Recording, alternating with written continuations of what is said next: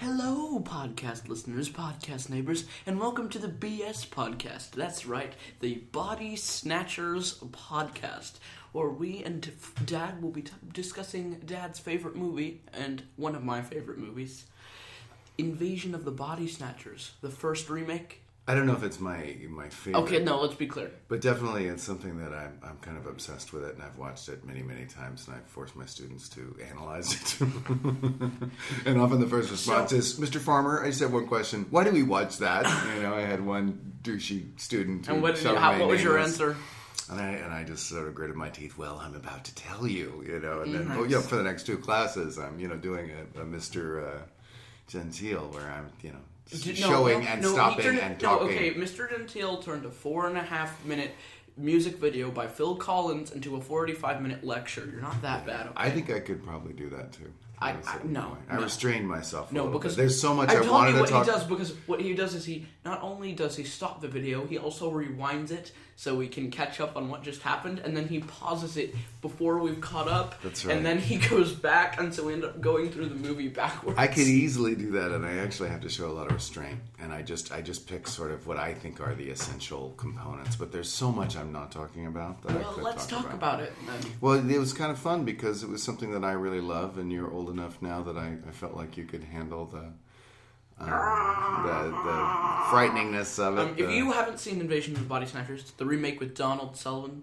Sutherland uh, and Brooke Sutherland, Adams whatever. and Leonard Nimoy and Jeff Goldblum. yes, you need to watch it, or you need to listen, watch it right now, and uh, then listen to this podcast because this podcast won't make jack. Well, we're not going to talk about Sense. body snatchers the whole time. so- No, it's the BS podcast. This was the Yeah. plan, and we we only have like twenty minutes, fifteen minutes even. Okay, that's because you have a, hot birthday party you got to get oh to, yes, oh yes. Okay, so uh, talk to me about it. So- what do you want to say? The movie was fan. It was very good.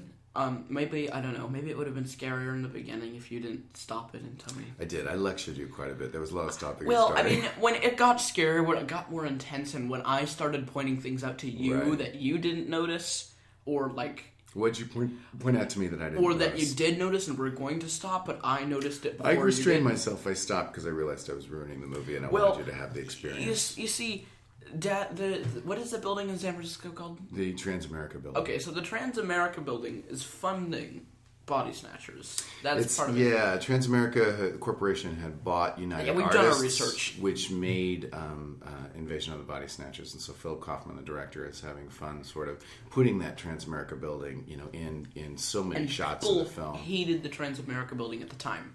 Right? Because it was like this alien presence, this thing that didn't many people didn't think went along with the So, San Francisco skyline, was first just time, placed right in the, the middle. first time now it's now the Transamerica building is looked at as probably you know maybe the the signature of San Francisco. Right. It's what people think about when they think about that skyline. Um, well, I mean, the thing is about it was this. I was the first guy to notice. Hey, look at that building and the reflection of the bus with the people in it. And Dad applauded and hugged me and was very excited. I was so I was so moved. Yes, the Devlin and Devlin actually caught one uh, yeah one uh, uh, occurrence of the Transamerica building that I hadn't seen before. the one in like- the, the in the yeah. bus. I mean, I saw it in the, the VW bus when he was walking by, but then you saw another. Mm-hmm. You pointed out another one. It's everywhere. It's very It's terrifying.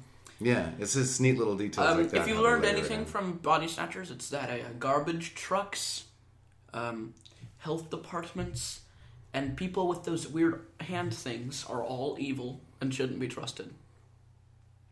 True. Any, any anyone who works for any government organization is not to be trusted. Right. Or wears a Or I guess that's and thing. that's how I think that's one of the scariest parts. That's how they really play on our fears. Because and that's, you, and that's, we because you work for a scenes. government organization. Yeah, I certainly do. I am a government worker as a as a public school teacher.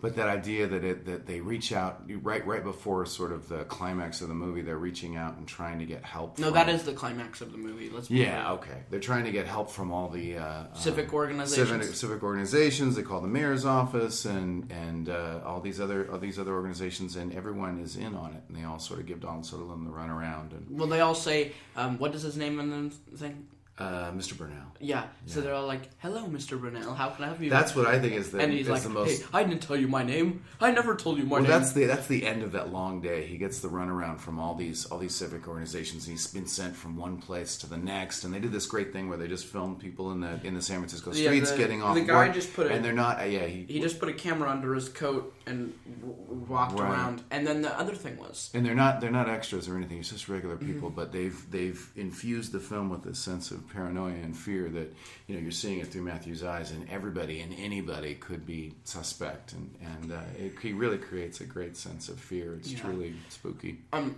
the other thing was Leonard Nimoy, uh, the emotionalist, the emotional less less L E S S alien Spock Mm-hmm. plays the emotionless. Um, Weird psychiatrist guy. Well, that's sort of the head guards. of this alien invasion. That the, Right. the primary feature is that Is they, they lack human emotion, and it's it may be the most brilliant casting ever in film history. Well, what Leonard Nimoy is the Leonard Nimoy in that role as the as as David as this Mm-hmm. sort of self casting doesn't guru. get uh, enough. I don't think it gets enough credit because, like that Big Bang Theory. Remember, I was telling you about Mm-hmm. how the character, the Sheldon, also was in iCarly as basically the same character, but in a completely different context. He was Yeah. an alien who thought he was an alien, and so he was thrown into an insane I, asylum. I think people who are directors that under, understand how essential casting is. Yeah. Like so much of it, I know in my work, uh, it's casting the right kids is, is probably eighty percent of Mm-hmm. the work right there. And then when you're working with celebrities, with famous people, there's there's a, associations you have with, with certain actors, and that you Mm-hmm. can play on that, you know, like they do so beautifully with Spock. I think. right. But I, I, I think that um, that's the scariest moment happens after that. Uh, that runaround race being sent from one organization to the other, and all of a sudden they're alone in the house. And he's called the he's- police, and- he's, he's trying to call the police, and then the, And they know his name, and then he calls his well, friend. hang on, hang on I a say, second. hey, No, no, no, what? you're, you're giving it away. but- but- you're giving it uh, away. Just he's, no, go ahead. No, you go. No, you go. Well, he's, he's calling, and then they and then they say, "How am I direct your call, Mr. Burnell?" And what what does he say? What does he say, Devlin? What is it? Um, he's like, "That's that, how do you know my name? I didn't tell you my name." And then I didn't tell you my name, but it isn't panicky at that point. It's just like it's almost Right. confused. It's like the time is kind of slowing down, and you get this sense of everything coming right. together. And then Jeff Goldblum or whatever his name well, is. no, no, wait, we're not quite there. yet. And then he tries to make another call. Right, I, no, I'm going to no, call my no, friend. No, no, that was I was. No, it no, was no, a it's- different thing he said. He says more than one thing in the What scene. is- what does he say? He says, "Hang up the phone." He's just telling him this is a terrible idea, Right. and then he calls. He's like, "Okay, well, I- I've got a, a- a friend in Washington D.C. He, he can he can help us." And he calls him. He gets dialed to the operator, who also knew his name. And this is this is where he starts. He says, uh, "Operator, I, I didn't call you. I'm, I'm dialing direct. How can I help you? How can I direct your call, Mr. Burnell?" Right. And then and then what does Goldblum say? He's he's uh, what is his, the character's name again? Jack. Yeah, Jack. Do you do you have a gun? No, it's, it's Matthew. It's Matthew. Do Oh, you yeah, have a gun? Matthew. And he just and Donald Sutherland just turns and looks at him and there and shakes his head no, and he's still hanging on the phone and everything kind of stops for a second and then all of a sudden it's like boom, And then all you know, of the hang up the phone and they. It's and like they, if you, um, for anybody who's young, younger than thirty, I guess, if you ever played Left 4 Dead, it's like when um, you've shot a car and the alarm goes off and the terrifying piano chord strikes and the zombies just start flooding from every direction, screaming. It's like that. Mm-hmm. Um, and they're in the house and they're freaking out, and he, um, yeah, it's really good. However, I think the best part of the movie is. So look, I guess for people who haven't seen the movie and are still too too cocky to go pick up their TV remote and watch it, you guilty. what are you talking about? They're supposed to have seen the movie, anyways. Who's supposed to have seen The the movie? listeners. Did you give them instructions? Yes, I did, but you weren't paying attention. this Oh, okay. podcast, I did it this podcast, and you Maybe, were who knows? Maybe they have. So don't berate them. Maybe Okay, fine, Pete. Okay. I bet the only person who hasn't seen this movie is Pete. Oh, poor Pete. He, you love your. your I do, uh, but he, he hasn't given us any Pete. correspondence. Yeah, And well, we haven't we haven't given him any cousin? correspondence either. Yeah, we both have. We ways. mention him on every podcast. Yeah, we need. To, I think we that need counts. To reach, need to reach out to him though. We need. You should email him. Fine. He's great. He is pretty funny, isn't he? He's great. Don't don't be. He's our on Pete. podcast mascot. He is. You just like to. You just like to. You're Well- you're provoking him. You're trying to get him to reach out to you, probably, huh? Yeah, he's gonna be very angry when he actually listens to these episodes. I think isn't he? he'll. I think he'll enjoy it. Okay, well, anyways, um, So yeah, the best ending- part. the So what ending, happens right? is in the what happens is what has happened is these aliens have come and they've they are like plants and they can make exact duplicates of people and then they destroy the original bodies because they shrivel up kind of and so what happens is everyone is shriveled up on the exception of uh, donald sutherland sutherland right Um, well, we think. I mean, we don't really know. no, but- no, I'm getting to that part. And what happens is, um, he's just destroyed like part of the pod head headquarters, and now he's hiding under a dock. And the light, there's a pod looking with the flashlight, and the flashlight suddenly goes into the center of the screen, and it's white light. And then you just see him at his job. He's doing what he always does. Lunch break is called. He goes to lunch break, and there are two things that arise in your mind. Did they get him, or is he pretending like he was advised to do by his friends? Is he having no emotion? And so he goes into the park and takes a walk like he always does at lunch break. And it's this great park outside of City Hall in San Francisco. It has these crazy trees that Mm-hmm. Yeah. sort of look like pods. There's And- no. It's fall or winter. Yeah. There's no. There's no leaves or anything on Right. the trees. Everything is bare. And the what's his, his one friend? What was her name in the thing? uh, it's Veronica Cartwright, and, and she plays Nancy. I Right. think. Okay. So Nancy, who th- she was the one who's like, if you show no emotion, they think you're a normal person. They don't think you're. I mean, they think you're a pod. They don't. They don't think you're a human. You won't get caught. You won't be killed. And so she's in the park and she's completely emotionless. And then she sees Donald Sutherland, and she's like, uh, Wait, what's his name in the thing again? Matthew. Matthew. Matthew. Matthew, and then she starts to smile and walks towards him.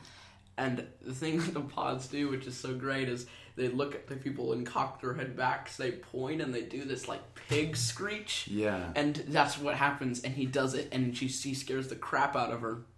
And what did we learn in the director's commentary? That she didn't know. She thought that he was another mm-hmm. pod. I mean, that he was the the, the director had told him, okay, you and, and, and Matthew, you're the only real people left in the entire in the entire city. You've got to escape together. And he was told, okay, she's the only person left. You're gonna get her. yeah. and so it scared the crap out of her when he does the So scream, she- and she, she was kinda- wailing and put her yeah. heads over. She looked very scared. It She was very screams and cries. It was one of those '70s method things. It totally works because Mm-hmm. Yeah. her reaction is so It's, horrified. per- it's perfect, end. and it's the it- best part of the movie. I think it's what makes that movie so brilliant too. Because Mm-hmm. in all the other ones, there was some kind of a half-assed happy ending, and in this in this one, it's it's um, it's grim, you know, and and all the social commentary that Kaufman's trying to do about people being so sort of wrapped up in themselves and already have become pod people by having that ending it really sort of drives that idea home. And and when the camera sort of goes into i mean it's a little bit of a cheesy uh, uh, cut i guess but when it goes into uh, donald sutherland's mouth at the end he screams and then the camera zooms in so it's almost like he's swallowing you. So it really drives that point home that we're and already Dad refuses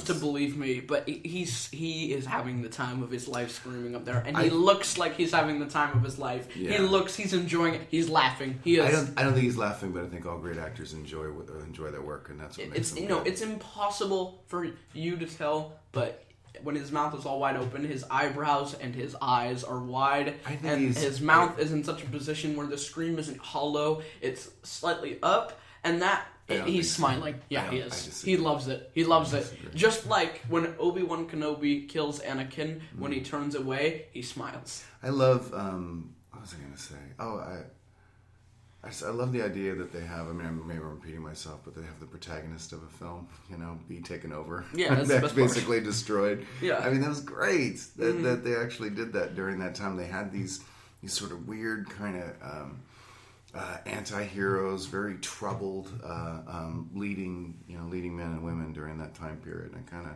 kind of wish we had more of that now. I think maybe we're coming back to a little bit of that now. Um, what? Two minutes. Two minutes. This is going to be the fastest pod ever. Well, it's the BS pod, and we can do make part one. This is B- bullshit part one. Do, I, did you curse? You cursed earlier. You said half-assed and Half- called somebody a douche. All right.